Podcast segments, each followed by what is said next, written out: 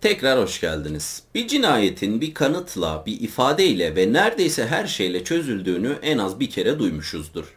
Ama bir cinayeti kurbanın kendisinin çözmesi birazcık alışılmışın dışında bir durum. Ama hikayemize başlamadan önce izlemeye yeni başlayanlar için çözülmüş, çözülmemiş cinayetler, garip suç dosyaları ve seri katiller ilginizi çekiyorsa aşağıda bir yerlerde bir abone ol butonu olacak. Ona şöyle nazikçe dokunabilirseniz çok sevinirim. Hazırsak bugünkü hikayemize başlayalım. 21 Şubat 1977 Pazartesi günü öğlen saat 3'te mesaisi biten Teresita iş arkadaşlarıyla vedalaştıktan sonra montunu giyip çalıştığı hastaneden ayrıldı. Chicago'da mevsim kıştı ve güneş saat 5'te batıyordu. Saat 3'te işinden çıkan Teresita'nın 4'te eve vardığı düşünülünce güneşin tadını çıkarabileceği sadece bir saati daha vardı. Eve gitmek için tren istasyonuna yöneldi. Birkaç dakika sonra beklediği tren geldi ve kalabalık olmamasından dolayı istediği bir koltuğu seçip oturdu. Çantasını yanındaki boş koltuğa koydu ve parmak uçlarını cama değdirdi. 15 yıldır Chicago'da yaşamasına rağmen hala Amerika'ya geldiği yer olan Filipinler'den ne kadar soğuk olduğu onu şaşırtmayı başarabiliyordu. Şubat ayında Filipinler'de hava insanı terletebilecek kadar sıcak olabiliyordu. Ama Amerika'ya gelmese asla hayalini gerçekleştiremeyecekti. Hayali hala gerçekleşmese bile gerçekleşmeye çok yakındı. Hastanede fizyoterapist olarak çalıştığı işi faturaları ödeyip geçimini sağlasa da Teresita'nın hayali evinde duran piyano ile ilgiliydi. Teresita Amerika'ya bir müzisyen olmak için gelmişti. Küçükken ailesine piyano dersleri için yalvaran Teresita, ailesi onu kursa gönderdiğinde sevinçten havalara uçmuştu. Günün neredeyse her saate piyano çalıyor, piyano çalmadığı zamanlardaysa sıradaki çalışacağı şarkının notalarını mırıldanıyor veya çalışıyordu. 1954'te üniversiteyi bitirdiğinde yüksek lisans yapmak için Filipinler'den Amerika'ya gelen sayılı insanlardan biriydi. Amerika'da üniversite okurken müzik öğretmeni olmak istediğine karar verdi ve bu hayalini gerçekleştirmek için yüksek lisansı bittikten sonra müzik doktorasını almak için Chicago'da tekrar bir üniversiteye başladı. Doktorasını aldıktan sonra okuduğu üniversitede profesör olarak çalışmak istiyordu. Tren yavaş yavaş ilerlerken Teresita cama bastırdığı elinde eldiven olmasına rağmen annesinin son ziyaretinde kendisine verdiği inci yüzüğü parmağında hissedebiliyordu. Son ziyaretinde annesi yanından ayrılmadan önce elinin içine inci bir yüzük, yeşim taşı bir kolye ve birkaç parça daha takı bırakmış ve onları takmasını ve onları taşıdığı sürece anne ve babasının kendisini ne kadar çok sevdiğini düşünmesini istemişti. Tek çocuk olan Teresita anne ve babasının onu ne kadar özlediğini tahmin edebiliyordu ve bu takıların annesinin sonunda Amerika'da kalıp hayallerinin peşinden gitmesini onayladığını anlattığını biliyordu. Tren ineceği yere geldiğinde Teresita akşamını nasıl geçireceğini çoktan planlamıştı bile. Önce piyano pratiği yapacak, sonra doktora tezi üzerinde çalışacak, sonra da müzik teorisi üzerine yazdığı kitapla ilgilenecekti. Asansörle 15. kata çıkıp yaşadığı daire olan 15B numaralı dairenin kapısını açtı ve içeri girdi. Montunu çıkarıp askıya astı ve yüzüğünü çıkarıp diğer takılarının yanına koyduktan sonra piyanosunun başına oturdu. Birkaç saat sonra akşam 8 gibi Teresita kapısının çalındığını duydu. Uğraştığı doktora tezine ara verip kapıyı açtı ve misafirini içeriye aldı. Bir saat sonra saat 9'da ilk itfaiye Teresita'nın yaşadığı binanın önüne geldi. Meraklı kalabalığın arasından geçen itfaiyeciler 15. kata çıktı. 20 dakika önce binanın kapıcısı 911'i arayıp bina sakinlerinin 15B numaralı daireden gelen dumanları gördüğünü söylemişti. İtfaiyecilerle 15B'nin önüne gelen kapıcı kapıyı yedek anahtarlarıyla açtı ve içeriye giren itfaiyeciler dumanın kaynağını buldu. Yatak odasında yatağın yanında kıyafetlerden oluşan ufak bir birikinti yanıyordu. Daireyi gezip içeride kimsenin olmadığından emin olduktan sonra yangına neyin neden olduğunu anlamak için yanan kıyafet yığınını ayaklarıyla yokladılar. Ama kıyafetlerin altından çıkan şeyi görünce polisi aramak zorunda kaldılar. Dedektif Joseph Stachula ve Lee Epley'nin daireye adım attıklarında fark ettikleri ilk şey evdeki dağınıklıktı. Evdeki çekmeceler ve dolaplar resmen yağmalanmıştı. Asıl olay yeri olan yatak odasındaysa yerde sırt üstü yatan kurbanın yüzünün sağ tarafı ve saçları neredeyse tamamen yanmıştı. Çıplaktı ve göğsünün tam ortasında neredeyse sapına kadar gömülmüş bir kasap bıçağı vardı. Cesedin Teresi Basa'ya ait olduğu kısa süre içinde doğrulandı. Dedektiflerin teorisi Teresita'nın katiline kapıyı açtığı, daha sonra cinsel saldırıya uğrayıp öldürüldü ve katilin kanıtlardan kurtulmak için evi yağmalayıp cesedi yaktığıydı. Ama birkaç gün sonra otopsi raporu geldiğinde bu teorileri boşa çıktı. Çünkü otopsi raporuna göre Teresita cinsel saldırıya uğramamıştı. Yani katil bilerek cesedi çıplak bir şekilde bırakmıştı. Sadece kafa karıştırma amacıyla. İçerideki yangın sadece yatak odasını kaplayacak kadar küçük olsa da cinayet silahındaki parmak izlerini yok etmeye yetmişti. Teresita'nın iş arkadaşları, komşuları ve tanıdığı herkes sorgulansa da onları katile götürecek bir detay yoktu. 10 yıl önce evlenmeyi düşündüğü kişiyi ailesiyle tanıştırmaya Filipinlere götürdüğünde içip sarhoş olduğu ve genç bir kızla yakalandığı için Teresita aşka da resmen küsmüştü. Birkaç kişiyle randevuya çıksa da asla ciddi bir ilişkisi olmamıştı. Yani belirgin cinayet motiflerinden kıskançlık gibi birisi değildi. Nisan ayının sonunda cinayetin üzerinden 6 hafta geçmesine rağmen polislerin elinde hiçbir şey yoktu. İki ipucu dışında.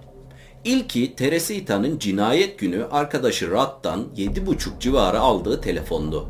20 dakikalık görüşme sırasında Teresita arkadaşına o akşam için misafiri olduğunu söylese de kim olduğunu söylememişti. 20 dakikalık görüşmelerinin sonunda misafiri gelip sesi Teresita konuşurken arkada duyulsa da Rad sesin kime ait olduğunu bilmiyordu. İkinci ipuçları ise Teresita'nın not defterine düştüğü A nokta S nokta için bilet al. Ama cinayetin üzerinden 6 hafta geçmesine ve Teresita'nın iş arkadaşları, komşuları ve tanıdığı herkes sorgulanmasına rağmen polis adı A, soyadı S ile başlayan kimseyle görüşmemişti. Yani kim olduğu hala bilinmiyordu. 1977 yazına gelindiğinde polislerin elinde hala hiçbir şey yoktu. Cinayeti faili meçhul olarak kapatılacak gibi gözüküyordu. Tabii olağan dışı bir şey olup polisleri katile götürmeseydi. Teresita'nın cinayetinden birkaç hafta sonra kendisi de aynı hastanede solunum fizyoterapisti olarak çalışan ve kendisi de Teresita gibi Filipinler'den gelen 38 yaşındaki Remy Chua tuhaf davranmaya başladı. Remy Teresita ile aynı saatlerde çalışmıyordu. Yani kendisiyle çok çok az etkileşimi vardı ve neredeyse tanımıyordu bile. Ama iş arkadaşlarına göre Teresita'nın ölümünden sonra Remy Teresita'nın dolabını kullanmaya başladı ve her zaman tek başına oturup yemek yediği yerde yemek yemeye başladı. Bununla da sınırlı değildi. Remy'nin artık yeni bir hayali vardı. Müzisyen olmak. İş arkadaşları ona Teresita gibi davranmaması gerektiğini, bunun ölmüş olan arkadaşlarına saygısızlık olduğunu söylediğinde ise kimse gibi davranmadığını ve kendisi gibi olduğunu söylüyordu. Bu davranışına devam etmesi iş arkadaşlarını rahatsız etmiş olacak ki müdürlerine şikayet etmek zorunda kaldılar. Müdürleri Remy'yi iş arkadaşlarının şikayetleri hakkında konuşmak için çağırdığında konuşma öyle şiddetli geçti ki Remy konuşmanın sonunda işinden atıldı. Çünkü Remy'e göre Remy yanlış bir şey yapmıyor, sadece kendisi gibi davranıyordu. O akşam eve gittiğinde Remy çok üzgündü. Kocası Doktor Jose Chua karısının üzgün haline daha fazla dayanamayıp ne olduğunu sorduğunda Remy hikayenin çok başka bir versiyonunu anlatıp sadece işten atıldığını değil aynı zamanda çalışma belgesinin iptal edildiğini yani artık solunum fizyoterapisti olarak çalışamayacağını söyledi. Teresita'dan veya onun gibi davrandığı için işinden atıldığından hiç bahsetmedi. Şimdi burada bir parantez açmak istiyorum. Hikayenin bu noktasında Doktor Jose Chua'nın Teresita diye birinin varlığından haberi yok. Adını dahi duymamış daha önce. Bu yüzden Remy konuşmalarının ortasında oturduğu yerden kalkıp ifadesiz bir şekilde ben biraz uzanmaya gidiyorum dediğinde Doktor Jose belki de tarihin en garip cinayet soruşturmasının içine istem dışı da olsa çekildiğinden bir haberdi. Karısının tuhaf davranışlarından dolayı onu yalnız bırakmak istemediği için ardından gidip yatağın köşesine oturan Doktor Jose karısını ifadesiz bir şekilde tavanı izlerken gördü. Tekrar her şeyin yolunda olup olmadığını sordu ama sorusuna cevap veren ses karısının sesi değildi. Daha önce hiç duymadığı bir insanın sesiydi ve karısıyla sürekli konuştuğu dil olan İngilizce değil, Filipinlerin yerel dili olan Tagalogcaydı. Kaba bir İspanyol aksanıyla sorusuna cevap alan Doktor Jose bir an duyduğu ses ve aksan karşısında donup kaldıktan sonra karısının bir tür şoka girmiş olabileceğini düşünüp basit bir soru sordu. Adın ne? Ama karısı adının Remy olduğunu söylemek yerine aynı İspanyol aksanıyla cevap verip ben Teresita Basa dedi. Doktor irkilse de cesaretini toplayıp ne istediğini sordu. Karısından gelen ses ona birkaç gün önce öldürüldüğünü ve katilinin adıyla soyadını vermek istediğini söyledi. Doktor karısının kollarını ve vücudunu sarsıp kendine getirmeye, bu oyuna bir son vermeye çalışsa da karısı şaka yapıyor gibi gözükmüyordu. Cinayetle ilgili kimsenin bilemeyeceği detaylar vermeye başladı. Kendisi yani Teresita katilinin bir arkadaşı olduğunu, akşam 8 civarı eve geldiğini ve kendisini tanıdığı için eve aldığını söyledi. Remy'nin yaklaşık yarım saat süren trans hali geçtiğinde yatakta doğrulup sağa sola bakmaya başladı. Ama kocasının yüz ifadesini gördüğünde bir şeylerin yolunda olmadığını anladı ve ona ne olduğunu sordu. Doktor Chua kendisine az önce olanları hatırlayıp hatırlamadığını sorduğundaysa aldığı cevap hayırdı. Remy'nin hatırladığı son şey salonda kocasıyla konuşmasıydı ve yatağa nasıl geldiğinden haberi bile yoktu. Doktor Chua karısına az önce olan biteni anlatmaya başladı ve hala duyduklarının şokunda olan Remy'e Teresita Basa diye birini tanıyıp tanımadığını sordu. Remy onu tanıdığını, aynı iş yerinde çalıştıklarını, mesaileri hiçbir zaman denk gelmese de birbirlerini uzaktan tanıdıklarını ve yeni öldürüldüğünden haberi olduğunu söyledi. Doktor Chua detayları anlattıkça Remy unutmak istediği ve gerçek olduğuna inanmak istemediği bir anısını bu zamana kadar kimseye anlatmasa da kocasına açtı. İki hafta önce uzun bir mesainin ardından biraz kestirmek için dinlenme odasına gidip gözlerini kapattığında birisinin kendisini izlediğini hissetmişti. Başta bir çalışma arkadaşının sessizce gelip odaya girdiğini düşünse de gözlerini açtığında karşısında duran kişi Teresita Basa'nın ta kendisiydi. Korkudan tek kelime dahi edemeyip dışarı çıkıp koşturmaya başlayan Remy bunu kimseye anlatmamıştı. Doktor Chua Remy'e katilinin ismini söyleyip tanıyıp tanımadığını sorduğunda Remy katili tanıdığını söyledi. Aralarında geçen uzun bir konuşmanın ardından polise gitmemeye karar verdiler. Çünkü cevaplayamayacakları bir soru vardı. Bu ismi nereden öğrendikleri. Konuyu kapatıp Remy'nin yarım saatlik bir trans süresince cinayetin ve katilin tüm detaylarını vermesini hiç yaşanmamış varsayıp hayatlarına devam etmeye çalıştılar. Ama olayın yaşandığı gece Remy bir telefon aldı. Telefon konuşmasını birkaç kelimeyle bitirse de Doktor Chua'ya döndüğünde yüzü bembeyazdı. İş yerinden birinin olduğunu, sesini tanımadığını ve sıradakinin kendisi olduğunu söylediğini söyledi. Korktukları ve şüpheli gözükmek istemedikleri için telefon konuşmasını da unutup hayatlarına devam etmek istediler. Ama iki gün sonra Remy telefonda emlakçıyla konuşurken aniden telefonu elinden düşürüp ayağa kalkıp trans haline girdi. Ve Teresita'ya ait olduğunu iddia eden ses tekrar Doktor Chua ile konuşmaya başladı. Doktor, bu bilgiyi bilen tek kişi sensin. Polise gitmelisin ve katilimi yakalatmalısın. Ben seni ve aileni korurum dedi. Ama Chua ailesi artık bu translara ve sesin söylediklerine inanmaya başlasalar da yine polise gitmemeye karar verdiler. Üç gün sonra çift uyurken Remy aniden gözlerini açtı ve tekrar Tagalogça konuşmaya başladı. Doktor Chua sese uyandığında soracağı soruyu biliyordu. Sese kendisine gerçek bir kanıt verirse polisi durumdan haberdar edeceğini söyledi. Ses Doktor Chua'ya katilinin kendisinden çaldığı çoğu takıyı satsa da altın ve yeşim taşı bir kolyeyle inci yüzüğü hala tuttuğunu, hatta uzun süredir birlikte yaşadığı kız arkadaşına hediye ettiğini söyledi. Ayrıca takıların detaylarını tarif etmekle kalmayıp Teresita'nın Chicago'da yaşayan akrabalarının isimlerini ve numaralarını verip takıların kendisine ait olduğunu doğrulayabileceklerini söyledi.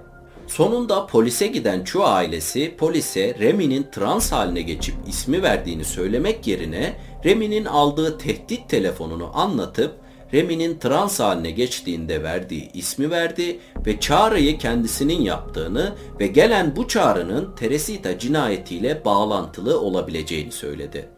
1977 yılı Ağustos ayının başında Teresita cinayetinden 5 ay sonra davaya bakan dedektif Stachula bu olası ipucundan gelen isimden haberi olduktan sonra çiftle bizzat görüşmek istedi. Görüşme sırasında Remy aldığı telefonu ve detaylarını anlatırken dedektif Stachula göz ucuyla Doktor Chua'yı izliyordu. Çünkü tehdit telefonunu eşinin almasına rağmen fazlasıyla gergin ve konuyla alakalı gibi gözüküyordu. Kendisine döndü ve bu cinayet soruşturmasıyla ilgili bir şeyler saklayıp saklamadıklarını sordu. Ama Doktor Chua sorusunu yanıtlamak yerine dedektife bir soru yöneltti. Dedektif, doğaüstü şeylere inanır mısınız? Dedektif Stachula bir cinayet dedektifi olarak açık zihinli olmaya çalıştığını ve kendisini katile götüren her şeye inanabileceğini söyledi. Doktor Chua derin bir nefes aldı ve dedektif Stachula'ya Temmuz ayının ortalarından başlayan ve polise gidene kadar sürekli devam eden karısının translarını ve bu translar sırasında Teresita'nın kendisine çalınan mücevherlerin detaylarını ve katilinin ismini verdiğini söyledi. Katilinin ismi Alan Showery'di. Dedektif Stachula'nın bu ismi duyduğunda çiftle görüşmek istemesinin özel bir sebebi vardı. Alan'ın adı ve soyadı Teresita'nın öldürülmeden önce not defterine düştüğü A.S. için bilet al notuyla uyumluydu. Alan polis tarafından hiç sorgulanmamıştı çünkü mesaisi Teresita ile hiç denk gelmiyordu. Alan'ın sicilini kontrol ettiklerinde araba hırsızlığı, hırsızlık ve tecavüz suçlarıyla karşılaştılar. Peki böyle bir adamı neden hastanede işe aldınız diye sormazlar mı adama? Chua ailesinden alınan bilgiyle tekrar hastane çalışanları sorgulandığında Teresita'nın ve Alan'ın arkadaş olduğu doğrulandı. Ve cinayet gecesi Alan'ın Teresita'nın kırık olan televizyon ünitesini tamir etmeye gitmiş olabileceği öğrenildi. 11 Ağustos 1977'de polisler Alan'ı ifadesini almak için karakola götürdü. Alan Teresita ile arkadaş olduğunu ama en son 6 ay önce gördüğünü söyledi. Ama dedektifler kendisinin parmak izinin olay yerinde bulunduğu blöfünü yaptığında Alan tekrar düşündü ve cinayet gecesi orada olduğunu söyledi. Kırık televizyon ünitesini tamir etmek için gittiğini ama tamir etmek için doğru aletleri olmadığı için 6.30'da oradan ayrıldığını söyledi. Alan'ın ifadesini doğrulamak için kız arkadaşı Yanka ile görüşmeye giden dedektifin dikkatini Yanka'nın parmağındaki yüzük çekti inci bir yüzüktü ve tüm detayları Chu ailesinin verdiği detaylarla aynıydı. Yüzüğün nereden geldiğini soran dedektife Yanka, Alan'ın geç kalmış Noel hediyesi olduğunu ve Şubat ayının sonunda birkaç takıyla birlikte hediye ettiğini söyledi. Yani Teresita'nın öldürüldüğü tarihte. Yanka'yı ve takıları karakola götüren polisler Chu ailesinden aldıkları Teresita'nın Chicago'da yaşayan akrabalarını arayıp karakola takıları teşhis etmeye çağırdı. Akrabaları takıları ama özellikle inci yüzüğü görür görmez tanıdı. Çünkü Teresita o yüzüğü hiç parmağından çıkarmıyordu. Polisler akrabalarından gelen takı teşhisiyle Alan'ın karşısına tekrar çıktığında Alan masum olduğunu söylemeyi bırakıp 13 sayfa uzunluğunda bir cinayet itirafı yaptı. O itirafa göre Teresita'nın başına gelenler şu şekilde. Cinayet günü 6.30'da Alan Teresita'nın evine gitti ama tamiri yapmak için doğru ekipmanları olmadığını fark ettiğinde yani bir saat sonra 7.30'da tekrar geleceğini söyleyip daireden ayrıldı. Eve giderken düşünmeye başladı. Kirada birkaç ay geriden geliyordu ve neredeyse her yere borcu vardı. Ev sahibi hamile kız arkadaşıyla kendisini evinden atmakla tehdit ediyordu. Teresita ile arkadaş olmasından dolayı zengin bir aileden geldiğini biliyordu ve onu soymaya karar verdi. Saat 8'de kız arkadaşı Yanka evden alışveriş yapmak için ayrıldığında Alan kendisine iki bina uzakta oturan Teresita'nın evine gitti. Teresita kapıyı çalanın kim olduğunu sorduğunda Alan ekipmanları getirdiğini ve tamir için geldiğini söylediği için Teresita kapıyı açtı. Ama içeri giren Alan'ın ardından kapıyı tekrar kilitlemek için arkası dönükken Alan Teresita'ya saldırdı ve hareketsiz kalana kadar boynunu sıktı.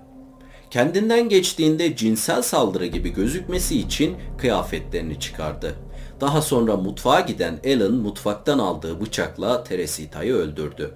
Ve evi bulacağından emin olduğu parayı aramak için yağmalamaya başladı. Evdeki tüm çekmeceleri ve dolapları yağmalayan Alan sadece 30 dolar ve takılar bulabildi. Olası kanıtları yok etmek için kıyafetleriyle birlikte cesedi yakan Alan daireden ayrıldı ve evine döndü.